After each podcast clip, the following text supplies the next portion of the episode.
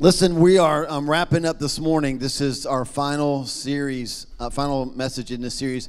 I'll be home for Christmas. We've been doing this all December. Um, we're this is our Christmas series, and and it's all about the prodigal, right? We've talked about this for the last two Sundays. Um, the prodigal. It's all about based on the prodigal son story that Jesus told, and we know this that um, we just to recap quickly. We know that we're all prodigals. Yes.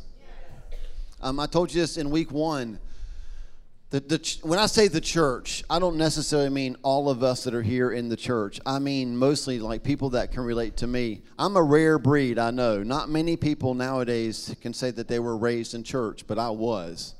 Um, for a long time, I hated that, but I'm so thankful for that foundation now, right?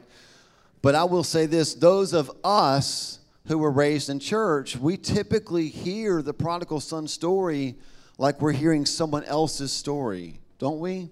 Like, oh, this is that time that Jesus got everybody together and talked about how bad the world was. But it's okay, y'all, because there's hope. That's how we usually teach it and hear it, right? But I want to remind you that when Jesus was telling this story, it was the third story in a chapter of three stories. And it was all about lost things, right? There was there was a lost sheep and there was a lost coin. And and I want you to notice in those first two stories that there was somebody who went looking for what was lost. Somebody looked for the, the one sheep that was lost. Somebody looked for the one coin that was lost. But when we get to this story, no one's looking. And the reason why no one's looking is because this story was actually told to people like me. It says in the first, I think the second verse of this chapter, that he told it to Pharisees and religious leaders who were asking a very simple question Why does Jesus hang out with tax collectors? Why does he hang out with people that are dirty and disgusting and broken? Why would he do that? And so Jesus tells this story in order to answer that question. And so I feel like the more I've studied it, the more I've taught it, I think it's much more a, a parable to the older brother, right? To people like me. So we talked about how the younger brother squandered God's provision, but the older son squandered his presence. And this morning, I want us to talk about how God wants both of them to return. So we've talked about prodigals and we've talked about pain. Anybody feel some pain right now?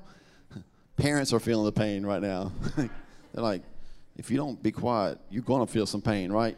Let me just say this. We, we recognize that not every parent feels calm in a family service, but at the gathering, we love having the kids hanging out with the family, right? So it's all good.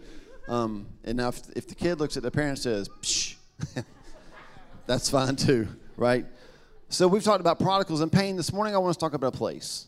I want us to talk about a place. Um, I want you to know this that there is a place at the table for all of us. And so, as we come to this last message and we talk about tables and we talk about places, I want you to know there's your big idea. It's really simple. All, everybody say all. All, all are welcome at the table. There's a place here for you. And so, before we jump into that, let's, let's read the story that we've read for the last two weeks. And we don't do this all the time, but it's good to move. So, why don't we stand up? As we read this story, let's just stand up and honor the word of God, okay? Here we go. Luke chapter 15, starting in verse 11. Jesus continued, There was a man who had two sons, and the younger one said to his father, Father, give me my share of the estate. So he divided his property between them. Now, again, I'm not going to give commentary as we read and make you stand the whole time, but this was like the, the son saying, I wish, Dad, you were dead.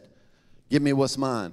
Not long after that, the younger son got together all he had set off for a distant country and there squandered his wealth in wild living. After he had spent everything, there was a severe famine in that whole country, and he began to be in need. So he went and hired himself out to a citizen of that country who sent him to his fields to feed pigs. This was a bad job for a Jewish kid. He longed to fill his stomach with the pods that the pigs were eating, but no one gave him anything. When he came to his senses, that's what pain is for it brings us to our senses. When he came to his senses, he said, How many of my father's hired servants have food to spare, and here I am starving to death? I will set out and go back to my father, and I will say to him, Father, I have sinned against heaven and against you. I am no longer worthy to be called your son. Make me like one of your hired servants. So he got up and went to his father. But while he was still a long way off, come on, y'all. While he was still a long way off, his father saw him and was filled with compassion for him. He ran to his son, threw his arms around him, and kissed him. And the son said to him, Father, I have sinned against heaven and against you. I am no longer worthy to be called your son. But the father said to his servants, Quick, bring me the best robe and put it on him. Put a ring on his finger and sandals on his feet. Bring the fatted calf and kill it. Let's have a feast and celebrate. For this son of mine was dead and is alive. Again, he was lost and is found. So they began to celebrate. Meanwhile, the older son was in the field. And when he came near the house, he heard music and dancing. So he called one of the servants and asked him what was going on. Your brother has come, he replied, and your father has killed the fatted calf because he has him back safe and sound.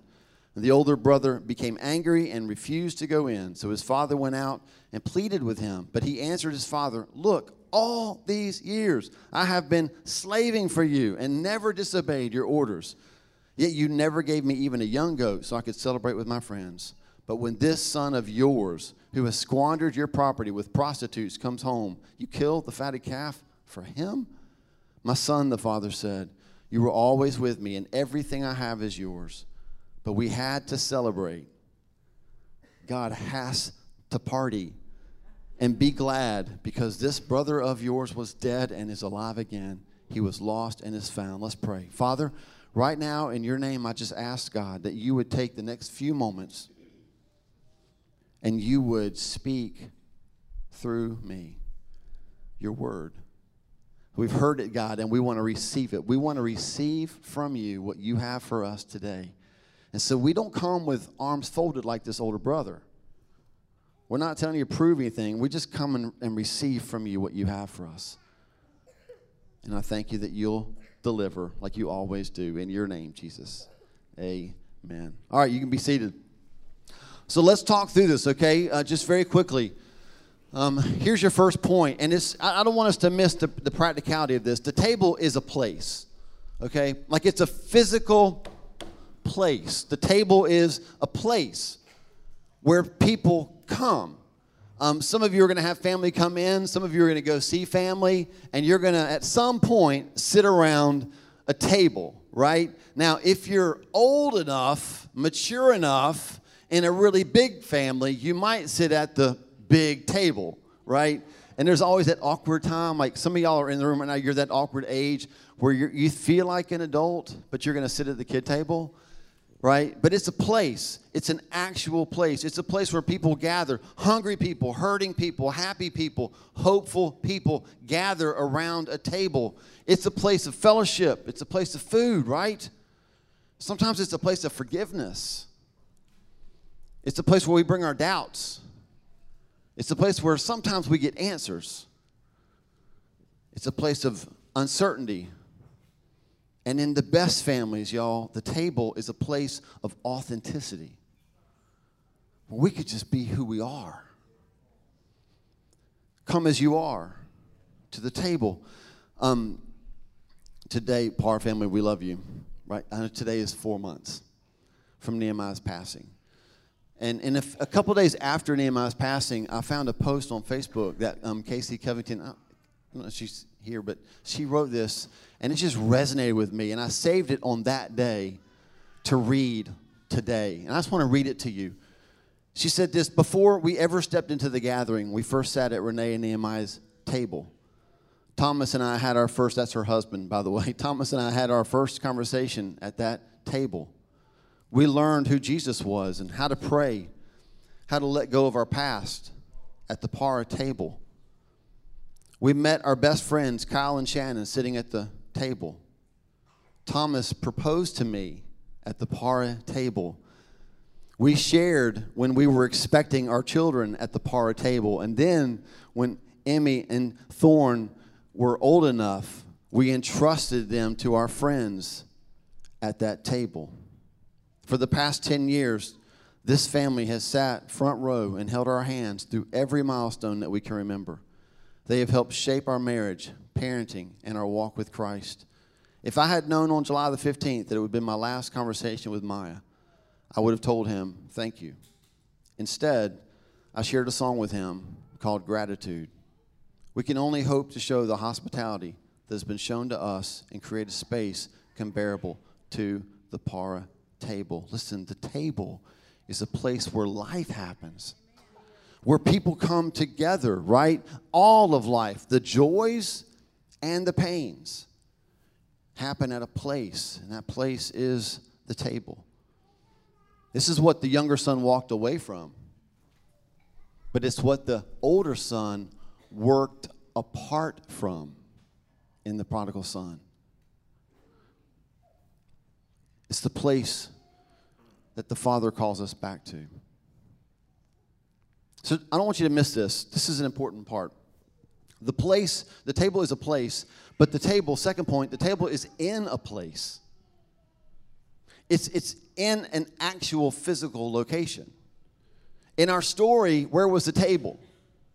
In the Father's house. Now we know the prodigal father, he was on the porch. He was looking every every day. He was looking for his son to return, right? I told you this is the only story in this chapter that does not have somebody out looking for what's lost. He's on the porch looking for what's lost because the table is in a place that we have to return to. I, I mm, okay, I'm gonna have to do a better job preaching this point. I need you to get it, especially all the older brothers. The church today, I heard um, um, oh, Robert, he, Robert runs West Stanley Christian Ministries. He made this statement a couple weeks ago, and we were just having a conversation. We're talking about this, this parable. And he made this, Robert Britt, he made this statement. He said, in, in the church today, we want people in the, to be comfortable in the pig slop, right? So what we do is we come and meet them in the pig slop, where they're longing to fill their stomachs, and we start giving them filet mignon through the slats, right? Oh, this is the love of God. He loves you, He's gracious to you, He wants you to be full of the best food. But here's what I want you to get. And I told Robert I would give him credit for making that statement because I just love that picture of feeding filet mignon through pig slop, slats, right? Here's what I want you to get. We have a father who celebrates prodigals. We have a father who loves to party when prodigals don't when they come home, but we do not have a father who brings the party to the pig pen.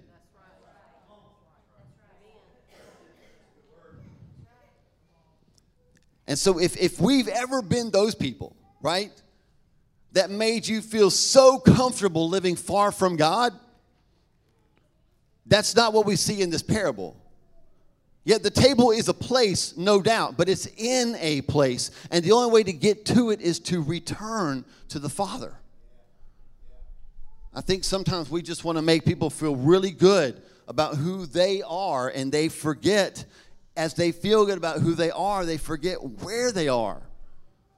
But if you're far from the Father this morning, I have good news. There's a party for you but you got to come back to it. It's in a place, it's where the Father is. I want you to notice this that the younger son returned to that place, and the older son refused.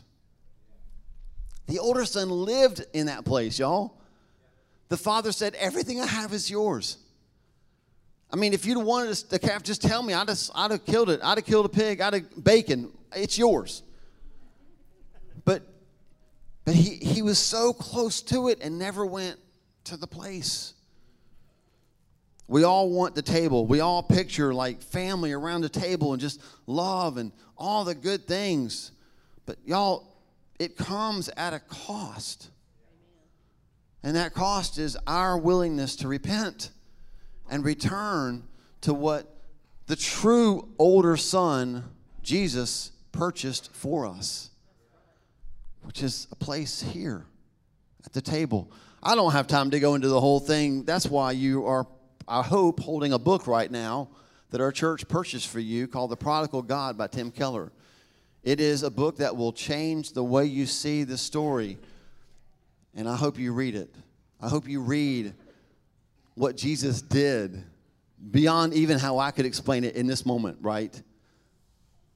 The table is a place and it is in a place. And while it can be hard to return to that place, you know, with our head down in shame and, oh, I don't want to go back. And I hope you feel that from the younger son.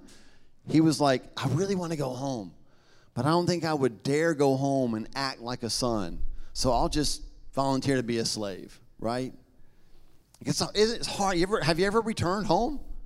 Have you ever gone back to the people that you disappointed? It's hard, isn't it?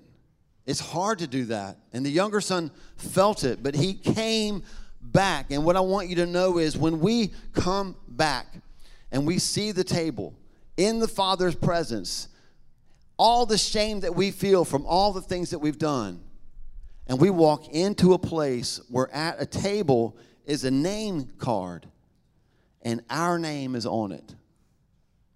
And we suddenly start to realize what Jesus meant in John chapter 14 when he said, I'm going to prepare a place for you. Now, I know, don't, all the doctrinal people in the house, you're like, yes, that's, I, I, get it, right?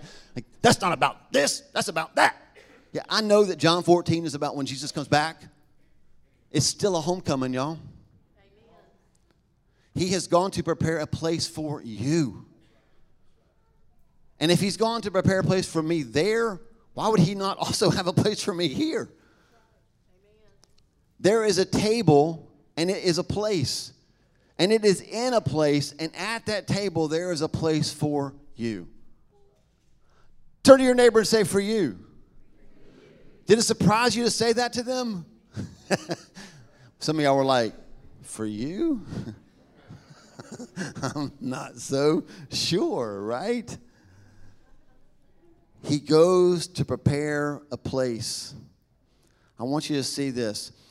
The, the father was so ready to celebrate that the younger son didn't get to finish his speech, right? He had this whole speech lined up, and the father cut him off. I'm using my words, right? We know what the Bible said. We just read it. He was like, hey, quick, go get a robe, go get a ring, go kill the fatted calf. My interpretation is, hey, son, shh, Stop talking. Food's getting cold. We, we got a party to get to. Come on, let's go. I'll, I'll, we'll robe you as we're going. Here's a ring. Put it on quick. Let's go. The fatted calf has been killed. But I don't want you to miss this, especially if you relate to this from the older brother side. The father so wanted the older son to be at the table that what did he do? He left the celebration to go out and find the older son to personally invite him in. That's how much the Father wants us all. Everybody say all? We're all prodigals.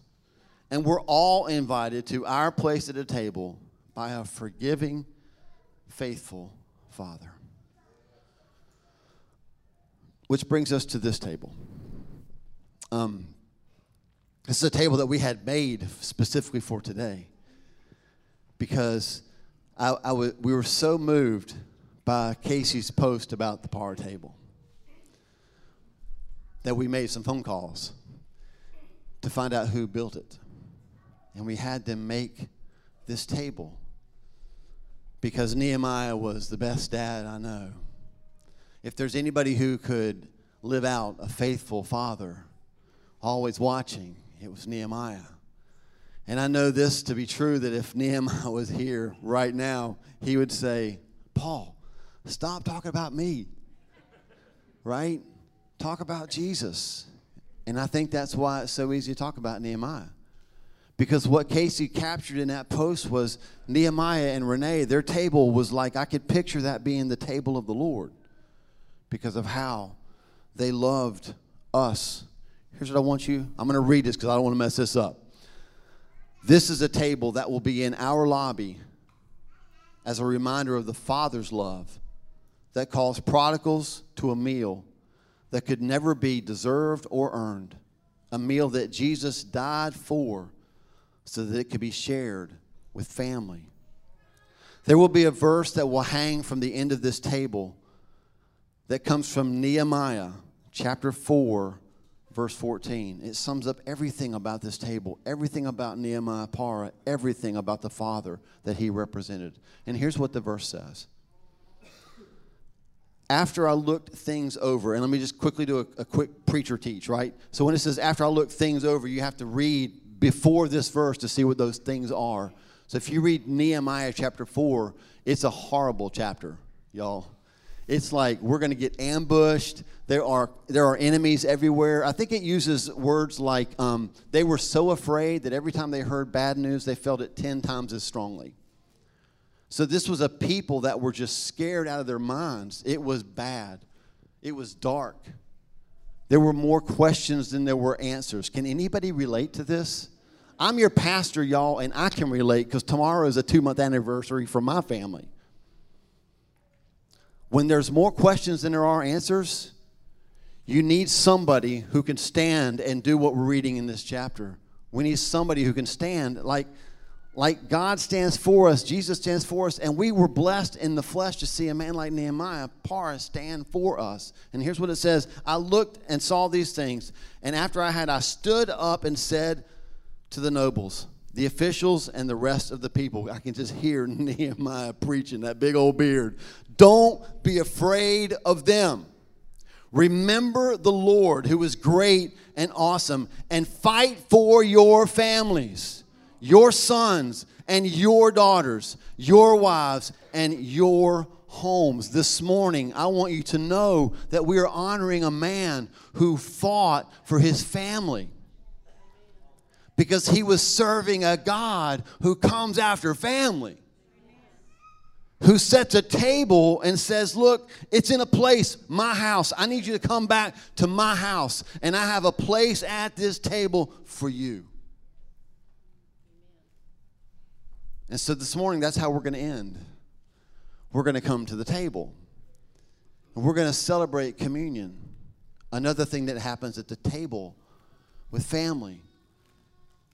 And some of you are going to come from a really good place right now. Your life is good and we're so thankful, right?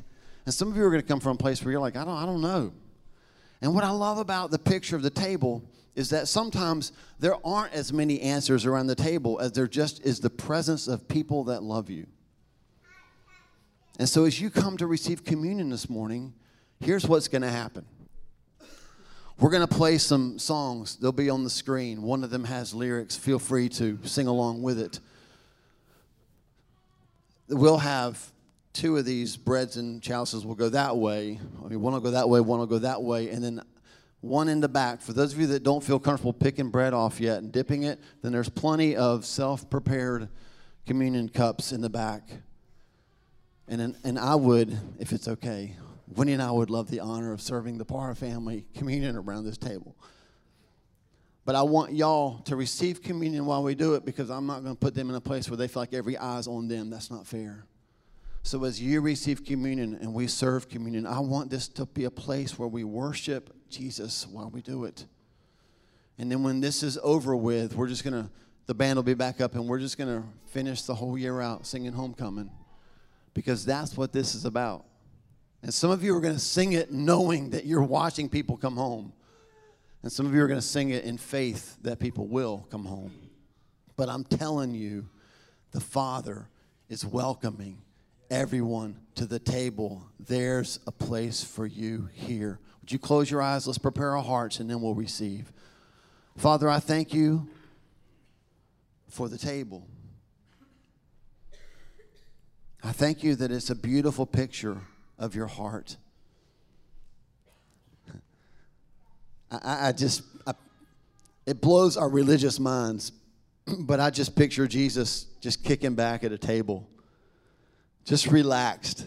I picture his disciples uptight, not sure how to act around the king of the universe. And Jesus just diffusing it all by just loving wholeheartedly in a real way people who make mistakes and sin and don't act like they deserve to sit at the table, and He just welcomes them anyway. And so I pray this morning, God, as I have for a month leading up to this moment, that we would be overwhelmed by your love for us.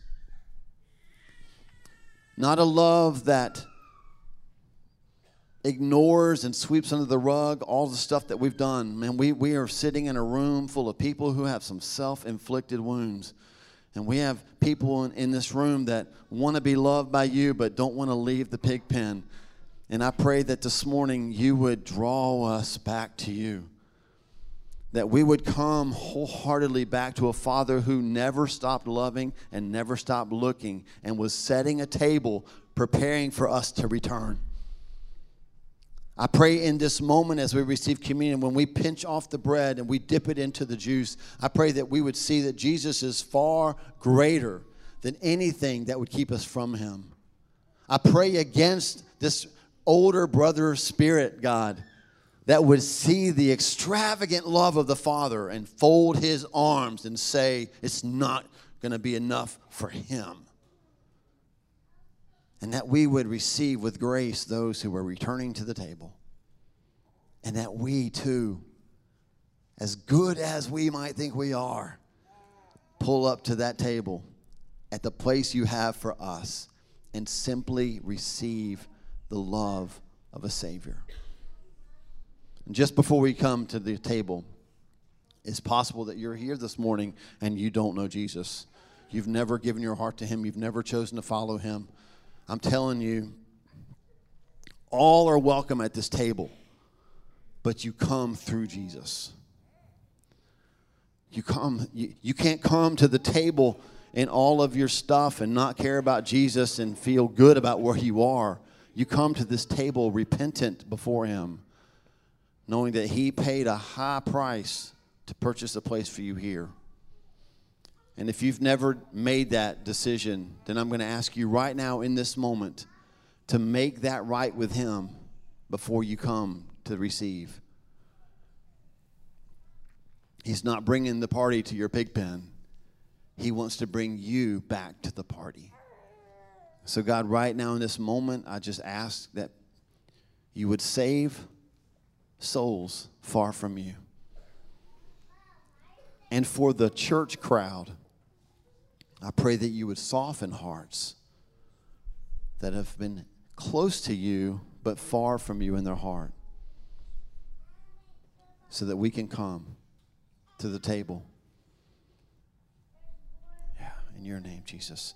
Church, I'm going to ask that you would um, just allow the Parr family to come to the front first. And then as soon as y'all are seated here, I want y'all just to start going and receiving communion. And listen, when you're finished, just make your way back to your seats and just worship, okay?